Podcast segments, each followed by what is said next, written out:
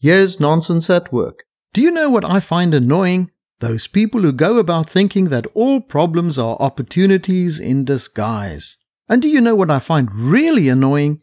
People who encourage them in the name of personal growth or whatever. Admit it, you find them equally annoying. And here's why. Wonderfully described by one of my listeners. I work in an organization where people have solutions and go in search of problems. Where a problem doesn't exist, they apply their designer talents to create one. In this way, they are in a position to demonstrate their talents and merit selection for the increasingly rare opportunities for promotion. Do you have one of those at work? If so, be thankful, because they create nonsense that you and I get paid to fix. And what if you recognize yourself in that description? Well done. It means you are finally on the road to recovery. I'm James McIntosh at nonsenseatwork.com.